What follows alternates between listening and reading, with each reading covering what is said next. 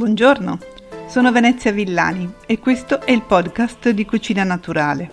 Oggi proviamo a fare un esperimento, a mettere nella stessa frase le parole aperitivo e sano.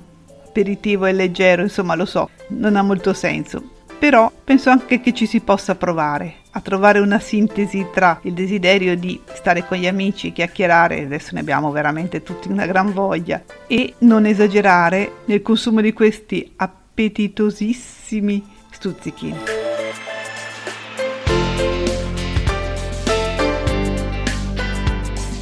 Prima di iniziare ho provato a chiedere a Barbara Sprea, la conoscete, no?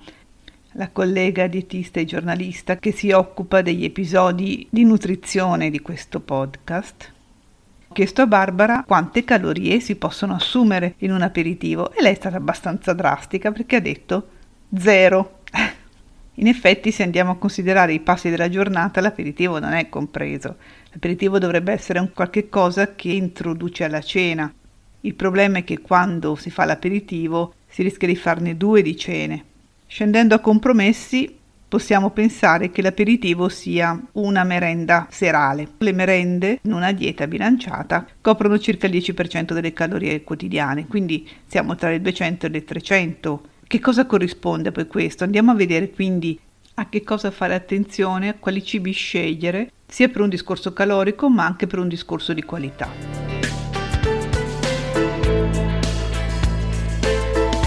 Se il calice di prosecchino con i suoi 100 ml apporta circa 70-80 calorie, se passiamo allo spritz, più che altro perché è di più, siamo intorno ai 150 ml, si sale di conseguenza più di 100 calorie.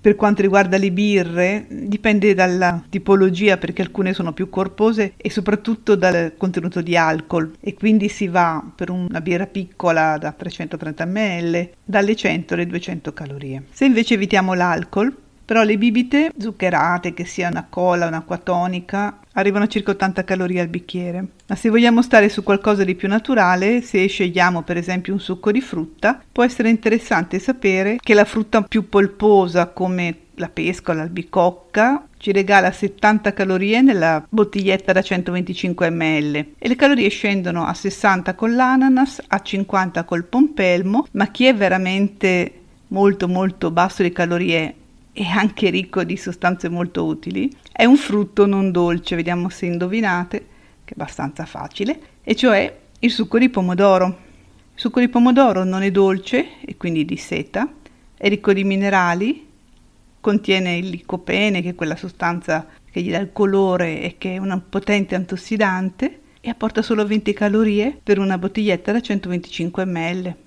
Quindi possiamo fare anche il bis.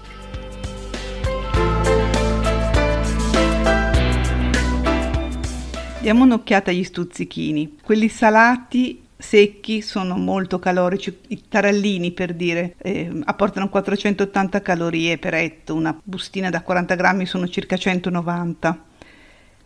Le pizzette, chiaramente essendo più umide, sono meno caloriche, si va dalle 250 alle 300 calorie. In genere quelle più leggere sono le, le pizzette al pomodoro, mentre quella bianca di solito contiene più olio e la più pesante, tra virgolette, sarà la pizzetta farcita perché chiaramente bisogna considerare anche tutto quello che c'è sopra.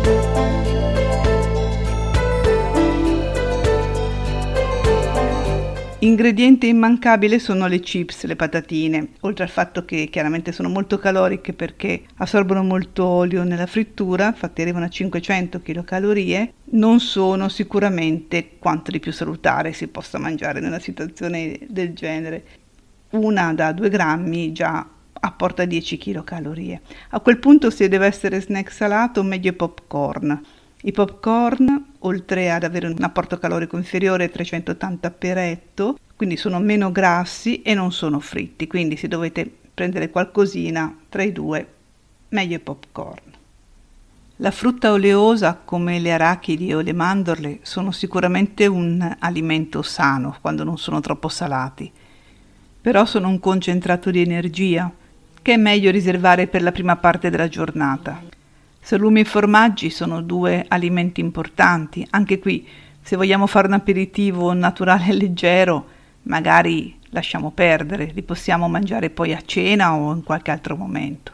Un'alternativa molto più leggera e comunque naturale sono i lupini, purtroppo molto salati ma poco calorici e ricchi di proteine vegetali.